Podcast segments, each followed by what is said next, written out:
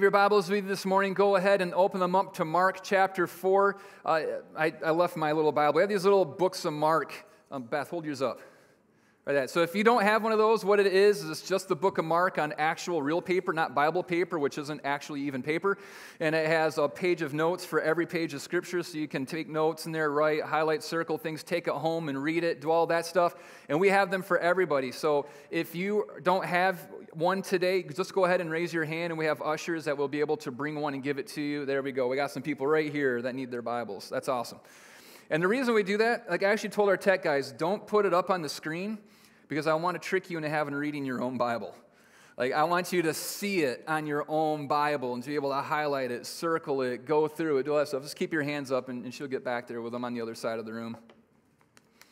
She'll get to it. Just keep it up.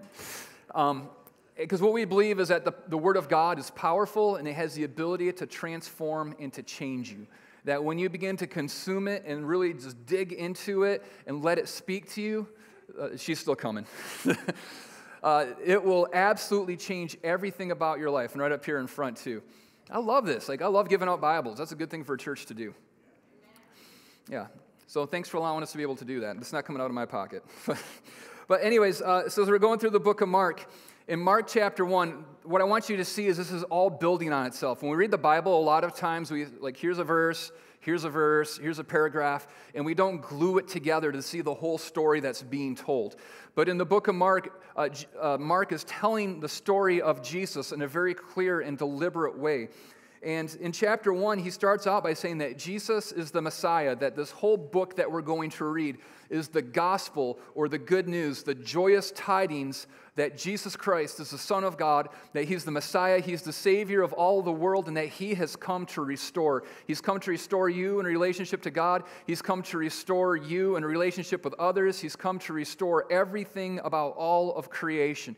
And this changes reality for us. Everything about our lives and our future is changed by the news that Jesus, the Son of God, has come to restore. And then in Mark chapter 2, Jesus starts out his ministry by saying, Believe the gospel. That's believe that the kingdom of God is here. Believe the words that I'm speaking to you, that I'm salvation. But don't just believe the gospel. Now repent and follow after me. Jesus is saying, I'm not looking for believers. Uh, we all believe that we need to eat right and we need to exercise, but the vast majority of us don't actually follow through on that belief, so it doesn't change who we are. You guys are all staring real smug at me right now, like, yeah, we can see. But what Jesus says is believe this and now follow after me. Because I, I can't restore you until you start following after me. You're in a place of bondage. You're in a place of where you're pretty messed up because of the life that you were living and the natural result of sin inside of us but I want to lead you out of that place into restoration. I want to lead you out of that place into all of my plans and my purposes for you, but you have to follow after me for that to be able to happen. Don't just believe me, but now actually follow after me. And then in Luke, or not Luke, that was last year. Now in Mark chapter 3, what he said, he ta- starts talking about there's four responses to this call of Jesus to follow after him and to believe the gospel. The Pharisees started hearing Jesus say this and they viewed him as a threat. He was a threat to their culture. He was a threat to their way of life because the way that he was calling people to live was very different from the way that they had been living. The gospel of Jesus Christ is very different from the culture that we live in.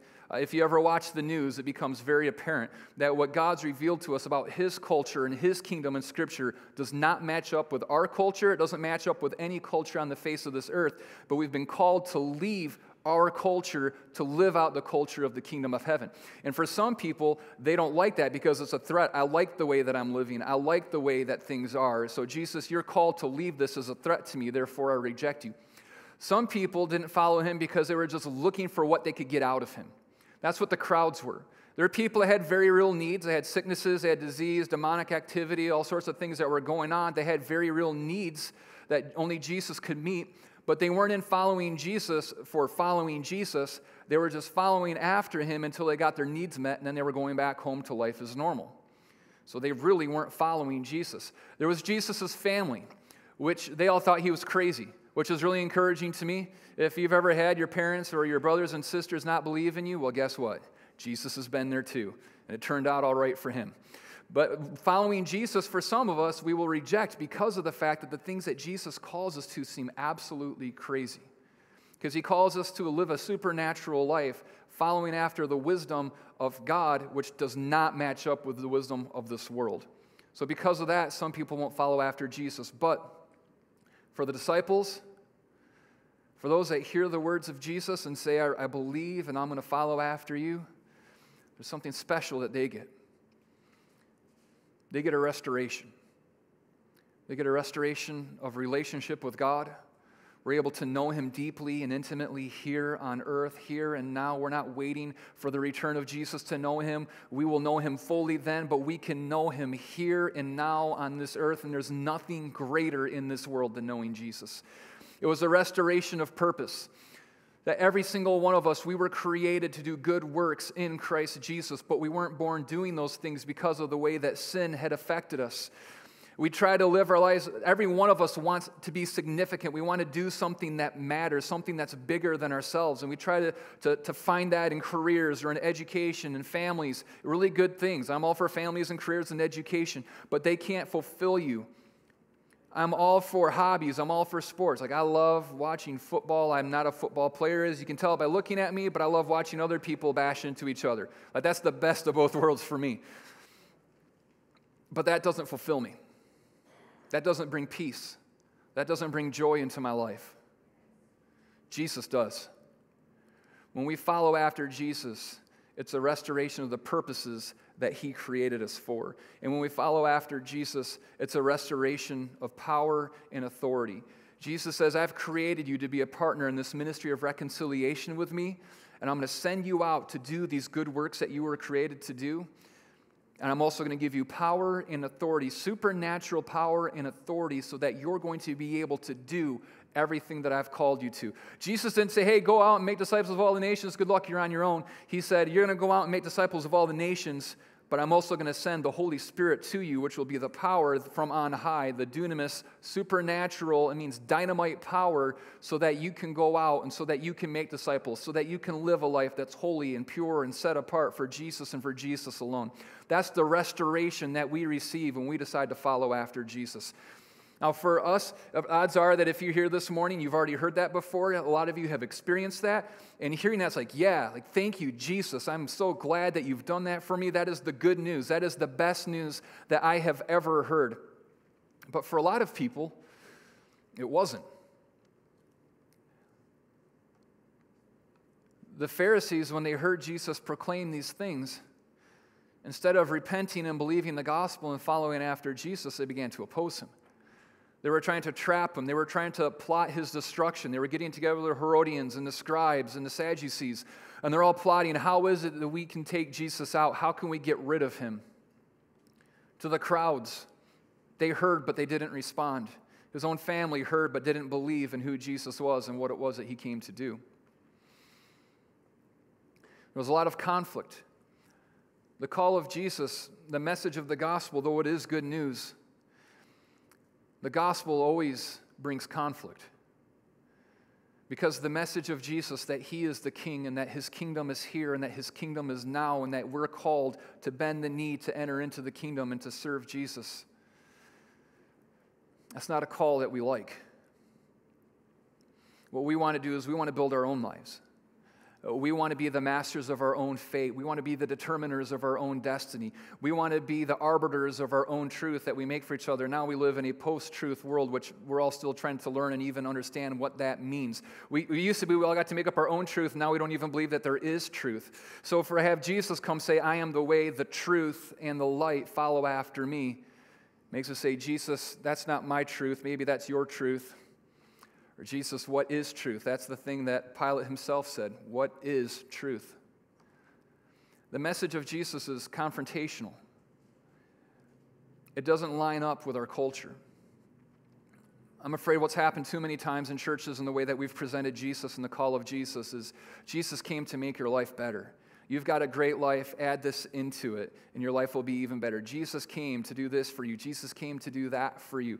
All you have to do is just incorporate Jesus into the life that you're already living, and everything's going to be great for you, and you'll get to go to heaven someday when you die. That's not what Jesus ever said. The good news, the gospel of Jesus Christ, is that the King has come.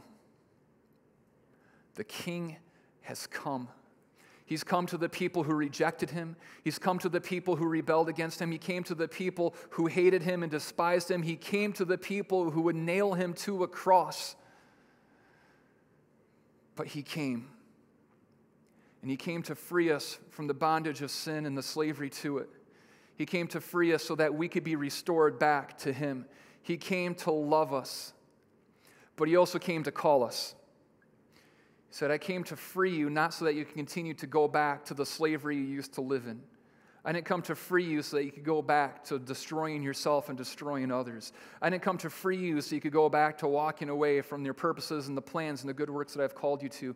He said, I came to free you so that now you could, of your own free will, bend your knee to me and say, Jesus, you are Lord. And I'm going to follow after you every moment of my life from this day forward. Some of us, that's beautiful. I remember when I had that realization that Jesus was so much more than someone I read about in the Bible, the felt board picture that I saw in my Sunday school class in the Methodist church I grew up in. I've been selling Jesus short. And when I had that revelation of just who Jesus was, how good he was, how worthy he was, it changed everything about my life. And it'll change everything about yours. But the only way that we get in, the only way that, that we get to receive the benefit and the blessing and knowing God and walking into restoration is when we first say, Jesus, I'm giving up control of my life. I believe you're the king. I believe that you're worthy. Nothing else in this life is worthy like you. Nothing else is worth me bending my knee to. And here's the thing every single one of us, we do bend our knee. There is a highest source of power, there's a highest authority, there's a highest truth that we all have submitted our lives to. Whatever your political philosophy or leaning or whatever you created for yourself, we all have something that we have bent the knee to and submitted ourselves to to make the Lord over our life. And everything that isn't Jesus that we bend the knee to and submit ourselves to will lead you into ruin and it'll lead you into wanting. But when we bend the knee to Jesus and say, You are Lord, from this day forward, I'm following after you, you receive peace, you receive joy, a joy that nothing, no circumstance, no situation can take from you, a peace that surpasses all understanding and that guards our hearts and minds no matter what it is that you're walking through. You receive life, eternal life that no one can take away from you. You receive knowing the God who loved you, who created you, and who gave himself for you. That's what we receive when we bend the knee to Jesus, and that is worth it. It was the best decision that I have ever made. It's the best decision I continue to make every day when I wake up and bend my knee and say, once again, Jesus, you are Lord. And today I'm going to take up my cross and I'm going to crucify myself to follow after you and to everything that you have for me. Now, what's the difference between me or if you've made that decision to come to that realization and someone who hasn't? Why is it that the message can be so beautiful and bring so much life to some people? And why is it that the message can bring so much opposition to others? Or why is it that someone, have you ever been in a situation, and maybe you heard a love song on the radio when you were a teenager, and like you were just starting to have funny feelings? Or you weren't, but your friend was, and like they hear a love song and they're getting choked up, and you're like, what's wrong? What's wrong with you? This is so beautiful. Have you ever seen someone, a new parent, first time parent, they hold that little gray, squawky alien up? and you're like, what? I don't get it. Like, what is it about their heart that makes them just cry happy tears of joy because they see this little baby? And you're like, what? It's because of the condition of your heart. It's always about the condition of our heart. The condition of our heart always determines the response to something. And Jesus now begins to explain as he's facing opposition from so many people. So many people are plotting to kill him and destroy him because of the message, but also in light of the fact that some people are choosing to follow after him and they're receiving life and they're leaving family and friends behind and going through hardships and ordeals to be able to follow after him. Jesus now begins to explain why this is happening. And he says this in Mark chapter 4, 1 through 20 if I can find it. Here we go. It says, Again, he began to teach beside the sea, and a very large crowd gathered about him, so that he got into a boat and sat in it on the sea, and the whole crowd was beside the sea on the land. And he was teaching them many things in parables. And in his teachings, he said to them, Listen, behold, a sower went out to sow. And as he sowed, some seed fell along the path, and the birds came and devoured it. Other seed fell on rocky ground where it did not have much soil, and immediately it sprang up, since it had no depth of soil. And when the sun rose, it was scorched, and since it had no root, it withered away.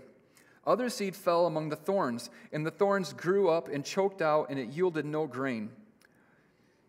And other seed fell into good soil and produced grain, growing up and increasing and yielding thirtyfold and sixtyfold and a hundredfold. And he said, He who has ears to hear, let him hear. And when he was alone, those around with him, uh, the twelve, asked him about the parable. And he said to them, To you has been given the secret of the kingdom of God. But for those outside, everything is in parables, so that they may indeed see but not perceive, and may indeed hear but not understand, lest they should turn and be forgiven. Now I'll pause real quick right there, because what it makes it sound like to a lot of people is like Jesus is telling things in parables to try to confuse them and to keep them from receiving the secrets of the kingdom of God so that they don't actually come to the point of you know, forgiveness and following after Jesus. Like, that's not what this is saying at all. By the way it's translated into English and without the cultural context, it can seem that way. But what Jesus is doing is he's hearkening back to language from Isaiah and from Daniel, where their prophets were talking about there are secret things that we don't understand, but that God is one day going to reveal about his plan of salvation, the way that he's going to restore everything. But that there's still going to be people who will see and they will hear for themselves, but their hearts will still be hardened. There are some people who are going to see, and let me back up. So, this is talking about Jesus. The secret things of God that Daniel and that Isaiah were looking forward to, the plan of God's salvation was manifest in Jesus. It was a secret and it was a way that nobody would have ever anticipated. Nobody would have thought that God's plan to rescue humanity and restore all things would be for him to take on human flesh, give up so much of what he was entitled to and what was a part of him, to humble himself, come, be born of a virgin, live as a peasant in obscurity, and then spend three years being rejected and despised, and eventually crucified on a cross, bearing the sins of humanity so that we could be forgiven. That's the secret things of the kingdom of God that the prophets looked forward to but weren't able to see. It's the things that confounds the wise. And what they were saying was that there was going to come a time where we would see for ourselves the plan of God. And this is what was happening. The people around Jesus, they were seeing the plan of God, the secret things that the prophets had been looking forward to and giving us glimpses about. But now they were hearing God. The Messiah had come and he was speaking to them. They saw the miracles with their own eyes, demonstrating that Jesus was, in fact, God and that his kingdom was, in fact, here. And there were some people, the disciples, who were able to receive the secret things of the kingdom of God, that God had come in Jesus. But he says, but to everybody else, I have to speak in parables because they don't get it. They're seeing, but they're not understanding. They're hearing, but they're not believing. Their hearts are hardened. So I'm telling things in parables to try to make it simple. Uh, it's why we use analogies today, is because we're trying to help people understand things that are too complex for them. Like my son's always asking me questions. Like was, I was trying to explain gravity to him last week on our trampoline. I'm like, okay, so every object has mass, and so if I'm the sun, you see how I come over here on the plane, and then my, and he's like, why? Because he's six and he doesn't understand that. So I'm like trying to, I'm trying to break it down into an easier way that he can understand. That's what Jesus says I'm going to do. For the people who aren't you that have decided to follow after me, I'm going to break this down in a way that you can understand so there's a spiritual principle now that will be made real to you. So, unpause. Verse 13. And he said to them, Do you not understand this parable? How then will you understand all the parables? The sower sows the word, and these are the ones along the path where the word is sown. When they hear, Satan immediately comes and takes away the word that is sown in them. And these are the ones sown on rocky ground, the ones who, when they hear the word, immediately receive it with joy. And they have no root in themselves, but endure for a while. Then, when tribulation or persecution arises on account of the word, immediately they fall away. And others are the ones sown among thorns. There are those who hear the word, but the cares of the world and the deceitfulness of riches and the desires of other things enter in and choke the word, and it proves unfruitful. But those that were sown on the good soil are the ones who hear the word and they accept it and bear fruit thirtyfold, sixtyfold, and hundredfold. Jesus breaks down this parable so that everybody can understand what it is that he's speaking about, the spiritual truth that he's trying to illustrate. What is it about the kingdom of God that they needed to understand? And he starts out by saying that this is the first parable you have to understand. Jesus tells lots of parables. You will see that as we go through Mark and as you go through your Bible. There's lots of parables, but Jesus says this is the most important one that this is the starting point. If you don't understand this parable and if you're not able to apply the truth of it to your life, then every other parable you read, you won't be able to get, you won't be able to understand. It won't produce any benefit inside of you. And so he starts out by saying this He says, The sower, that's me. Like Jesus, not me, like Jesus, me. He says that when I, whenever someone wants fruitfulness, what you do is you go out there and you begin to, to throw the seeds. If you want apple trees, you go out there and you start planting apple seeds. And Jesus said, I'm the one. I'm the one that's out there, and I want to I want to harvest. I want fruitfulness out of humanity, out of you. So what I do is I come and I throw the seeds all over humanity. And then uh, the seed, what that actually is, is the Word of God. Now, seeds are amazing things. Because seeds have inside of them everything that is needed to reproduce what they came from. If you have your broccoli seed, which I don't know why you would, but if you have a broccoli seed, you have the ability to take that one seed and produce an entire broccoli plant and to reap the harvest from it, from one little seed. If you go back to apples, because apples are way better, if you have an apple seed, you have the ability not just to eat an apple seed, but you have everything genetically that is required to produce not just another apple, but to produce an entire tree that produces hundreds and thousands of apples is all contained in one little seed. Everything that's needed for an entire orchard, everything that's needed for a forest that could cover the earth is contained in one seed. You give it enough time and you give it the right conditions, and it's able to reproduce itself over and over and over again. So, the seed that God's sowing into us to produce fruitfulness is His own word. Every word that God has spoken, every word that's contained in our scriptures that the prophets, under the inspiration of the Holy Spirit, wrote, everything that Jesus is teaching and speaking, all of the epistles, all of this, it's all the words of God. And every single one of these words has the ability to produce and transform us so that we become like Jesus. If the words come from Jesus, then what that seed produces inside of us is Jesus. You want to be like Jesus? You, you let the seed of Jesus, which is His word, be spoken into you, and you let it go down into your heart. And you give it enough time and you give it the right conditions, and pretty soon you're going to be doing the things that Jesus did. You're going to be looking like Jesus to the world that's around you. You're going to be producing the same fruit in your life that Jesus produced in His life, because the seed that Jesus speaks into you has the power to reproduce in you everything that he was and everything that he did. Now, we don't get to be God, but everything that he demonstrated for us in the limitations of man, we're able to have happen inside of us. The Word of God is powerful, it's active, it's alive, it's able to divide, it's truth, it's life to us. And we have so many Bibles. Have you ever met someone like, I just wish God would speak to me? I'm like, pull out the Bible. Here you go. God speaks. This is His word for you. And if you start digesting this, not just like, okay, I knocked out my three verses for today, but God speak to me through this. This is your word. God, would you let your word get buried down inside of my heart and change me and transform me and make me like you? Jesus, I want to be like you.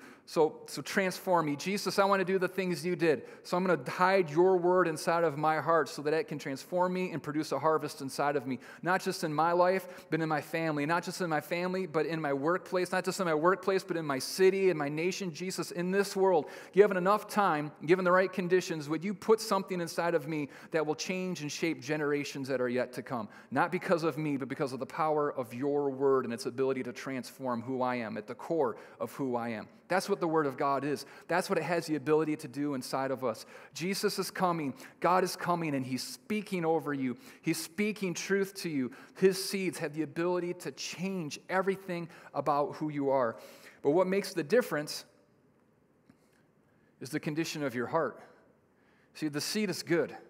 The seed has everything needed to transform, to change every person on the face of this earth. But it doesn't do that for every person. And Jesus explains why that is. He talks about the conditions of our hearts, which is the soil that the, the, the Word of God is able to grow and to reproduce in. He says that the path, that's a hard heart. He talks about some of the seed falls on the path where it's been trampled down and it's hard. And when you guys walk on a path, there's no difference between a path and the farm field next to it other than the fact that you've been walking all over it. Uh, my, my son has a little John Deere battery powered tractor and he wears a path in my yard and it drives me insane. But it's just he keeps driving over it and compacting the dirt and making a place where now life can't grow, where no fruit can be produced. Has your heart been trampled on? by situations, by circumstance, by doubt, by questions, by unbelief, by other things that people have done to you, by sinfulness inside of your heart? Has your heart become a place where it's become so hardened that even when the Word of God falls on it, it's not able to take root, it's not able to produce life, and instead Satan comes and he steals it away? That's what happens to so many people. The Pharisees, the Sadducees, the scribes, they heard it. Jesus was throwing his words on their heart to transform, to change them, but their hearts were so trampled and so hardened that it wasn't even able to take root, and then Satan came and snatched it away immediately. The second type of soil that he talks about is the rocky ground. And what that means is it's a heart with conditions. It, when I lived in Tennessee, there was uh, like everything looked good and green, and tobacco grew really, really well for some reason, but everything else didn't. And it was because there was like a mountain and there was that much topsoil on it, so everything looked good. And you go out there to like dig your little garden, like tunk, tunk, and I'm like, oh, there's a huge rock here that's the size of the entire state. So I'm not going to try to break it up. I'm just going to put the flower in there and call it good. And it looks good for a while. The flower is beautiful, everything looks like it's going great, but then June hits and it starts getting hot. And then July hits and it's still really stupid hot. And what roots are supposed to do is to grow down deep, to tap into sources of life, to tap into nutrients, and to tap into water that comes from the depth.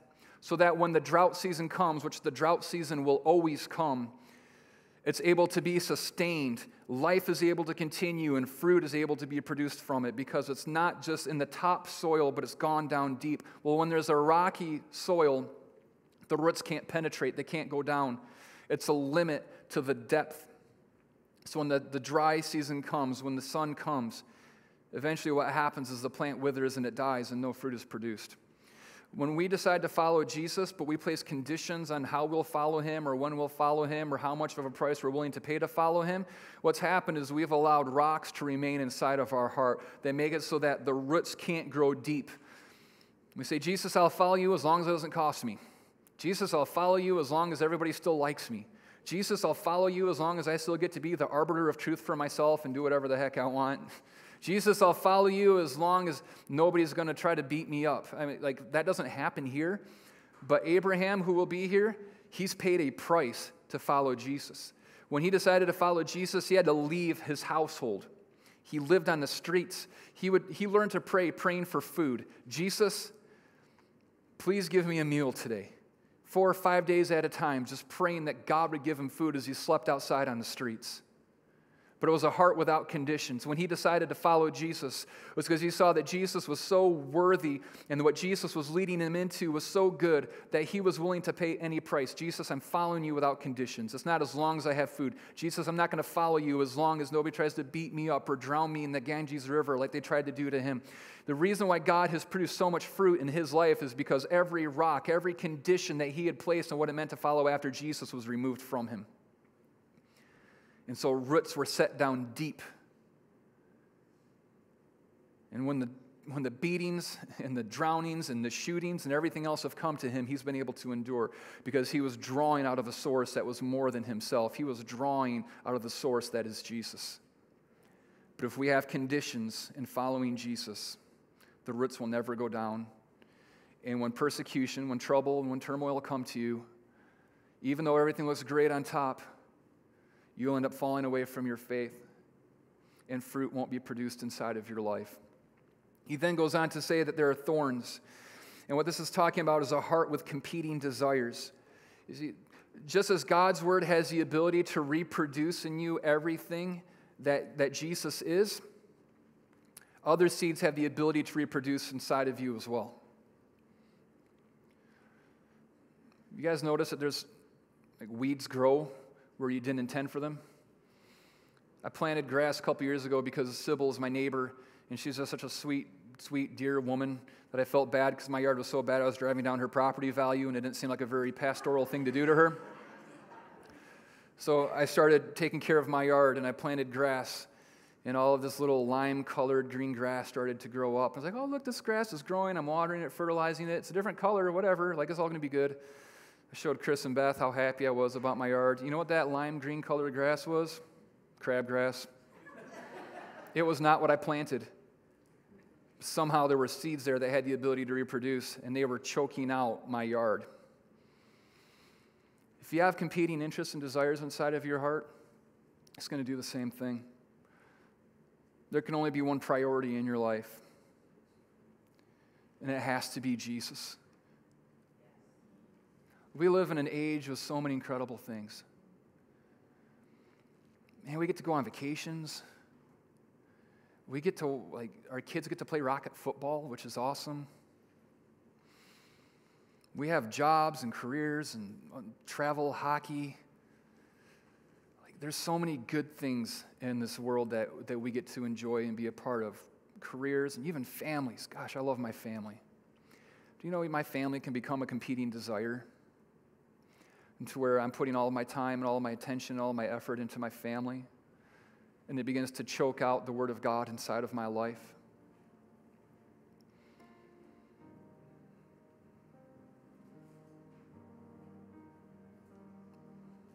I don't want to get to the end of my life and see that a love of money or a love of sports or a love of career, a love of whatever else it might be was something that choked out the thing that God wanted to do inside of my life. I'm not saying leave all your families and don't get an education, but you never make that the priority of your life. They're the blessings that God's given you. But Jesus, He's life. And we never compromise Jesus. We never compromise our relationship with Jesus. We never compromise following after Jesus for anything else in this world. Because when we start letting these other things grow, they'll start choking out Jesus in our life. And our life won't be fruitful. And the last thing that he says is that there's good soil. And what this is talking about is this is a heart with a childlike faith. That's what Jesus is always saying. Hey, you want to you want to inherit the kingdom of God? You want to be great in the kingdom of God? You become like one of these little kids. You have a childlike faith. And what does that mean? Children, they believe their parents.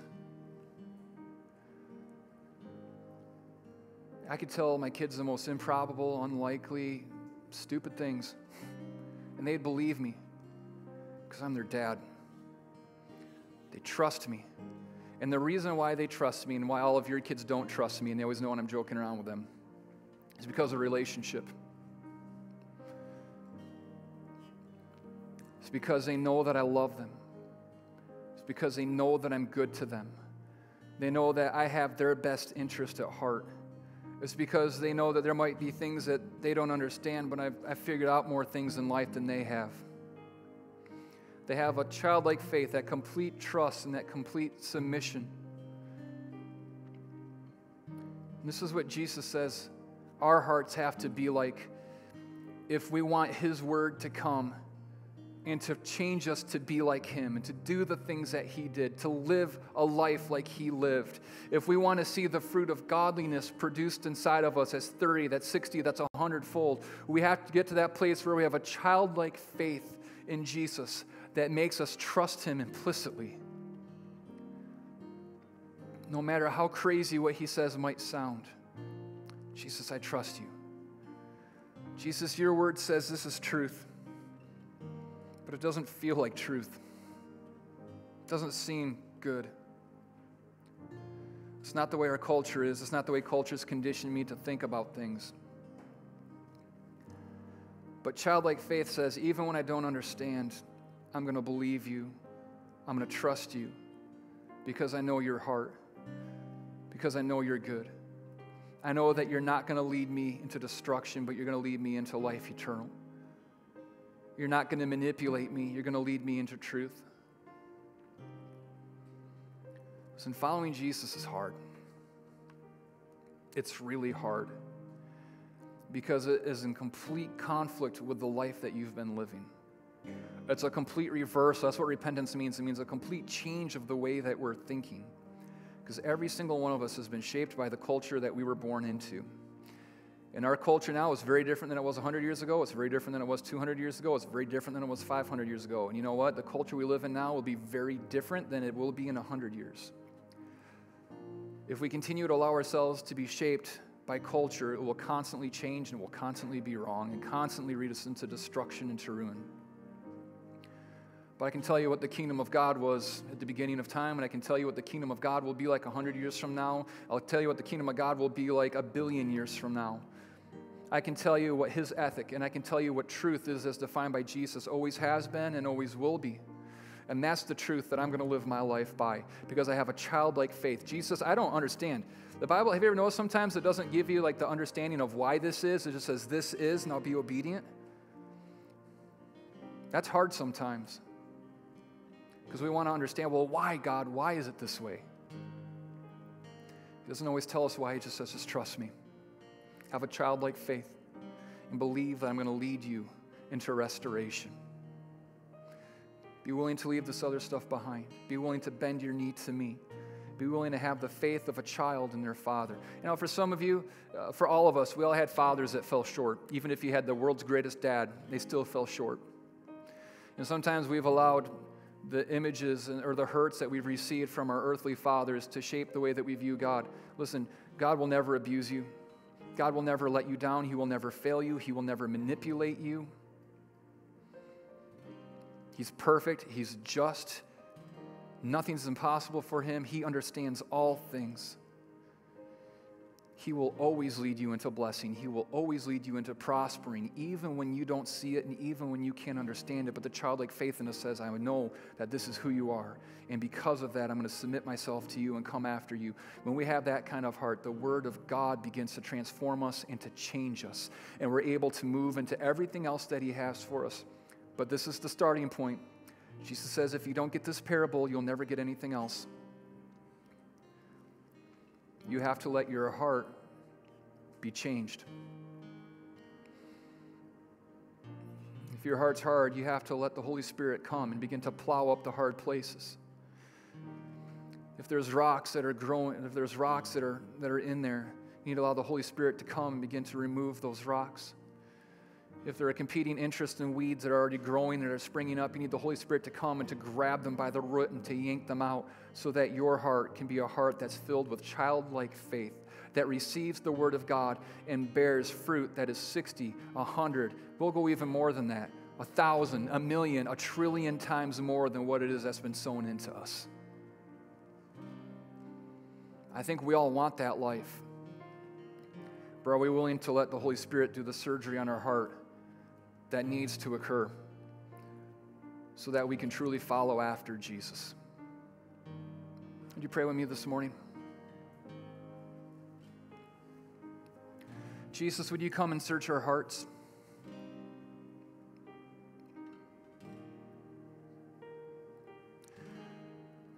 Holy Spirit, would you show us which one of these hearts that we have?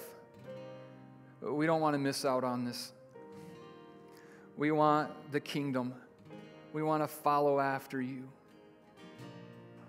So, Jesus, would you show us the kind of heart that we have?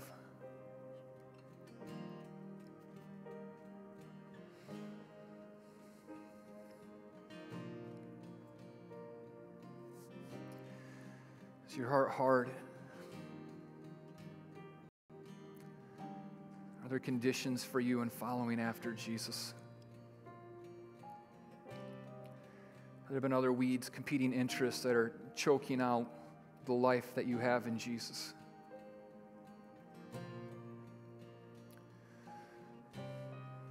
This morning, the Holy Spirit's here to change your heart. He's here to prepare the soil so that you can follow Jesus and so that you can receive His word. and that it can change and transform your life and produce fruit. If this morning you know that you need the Holy Spirit to come and to do some work inside of your heart, maybe it's that for all this time you've, you've never responded to the call of Jesus to follow after Him, but, but this morning somehow something's happening. You know that you need to. You know that this is what your life needs to be about from now on. The Holy Spirit speaking to you. Then this is the morning for you to make that decision.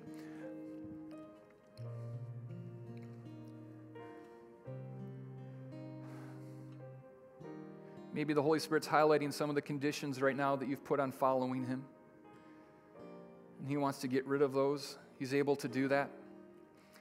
Maybe the Holy Spirit's highlighting the competing interests in your life that you need to allow Him to get rid of for you. He can do that this morning. Don't let your life go by looking like everything's good on the surface, but when the day of testing comes, you fall away because you don't have roots.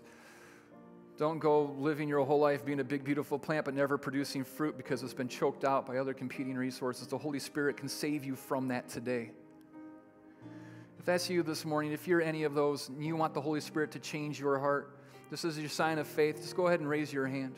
There's rooms going up all around the room. The Holy Spirit is here to do something inside of your heart this morning. Thank you. Thank you for those hands. Jesus, I pray for every hand that was raised, God, that you would come and that you would do only what you can do.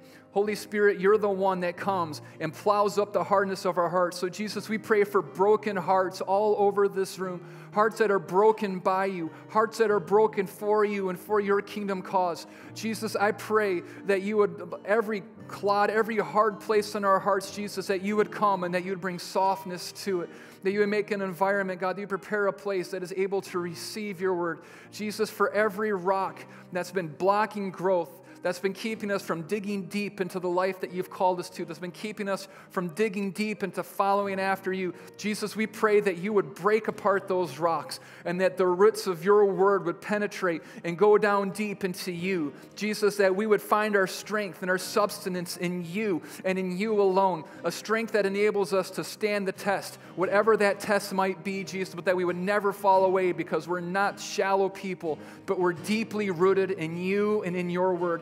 Jesus, I pray for every person here who's been struggling with weeds that are choking out the life that you've called them to. The weeds of relationships that they know they shouldn't be in. The weeds of pursuing things that they know they shouldn't be pursuing. Even the weeds of fear and insecurity that continue to grow and to choke out the boldness and the power that you came to give. Jesus, I pray that you would come and that you would remove every one of those weeds by the root, not at the surface level where it grows back, but by the root, never to come back again, Jesus. Jesus, I pray that you would make our hearts in Radiant Church fertile places. God, that we would be those who hide your word inside of our heart and that we would allow it to change us and to transform us. God, we pray that you would use this, this gathering of people in this service, Jesus, to transform our families, to transform our city, Jesus. God, would you do something here that only you could do? God, would you do something here that spreads throughout our county and spreads throughout our state and all of the nation and all of the world, Jesus, because of the fruit that your word is going to produce inside of us? Jesus, come and change our hearts. Give us that childlike faith. Reveal yourself fresh and new as a good, good father who delights in giving good gifts to his children, the father that we can trust with everything that we are the Father who never leaves us, who never forsakes us, the Father who, even when we go through our most difficult times, the Father who never turns away from us. Reveal yourself to every heart to be the God that we can trust with a childlike faith.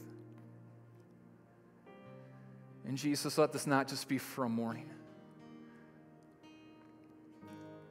God, your word, let it produce fruit. God, we want to be like a tree that's planted by rivers of living water that in due season will produce fruit. And Jesus, give us that vision to understand that. For some of you, a week from now, a month from now, you'll think Jesus failed because there's not a lot of fruit being born in your life. There are seasons of fruitfulness.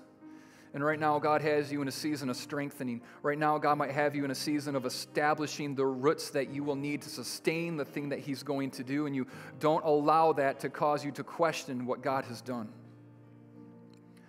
Don't allow that to cause you to question God's timing or to go back on the promise. His promise is He will bear fruit in you. He will bear fruit that's 30, 60, 100 times. But first, there needs to be a root that's established. There needs to be seasons of rain. There needs to be seasons of sun and of growth. And then the fruit comes. God, give us the patience and the perseverance for fruitfulness. In the name of Jesus, we pray. Amen. Amen. Man. Yeah, Jesus is good.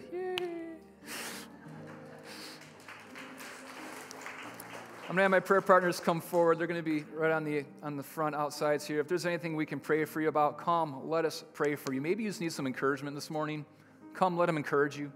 Maybe you need some healing. Maybe you need wisdom. Maybe you need whatever it is. Jesus is able come and let us pray for you. If you decided to follow Jesus for the first time today or recommit yourself, and let someone know. You can do it by on the back of those communication cards. There's an option to, to check if you recommitted or made a first time decision to follow Jesus. We want to know that because we want to be able to, to get you some resources and, and encourage you along the way and to be able to pray for you. Or if you don't want to do that, you can also just text in I decided to 97,000 and it'll ask for your uh, address so we can send you some resources. But I mean, we want to help you. We want to walk with you on this new life that you have in Jesus. So let us do that for you. It's so much better to live life with other people and have other people encouraging you as you do this. If you don't, uh, guarantee you, it's not going to go well for you. So, come let someone know that you made a decision so we can be alongside you in all of this.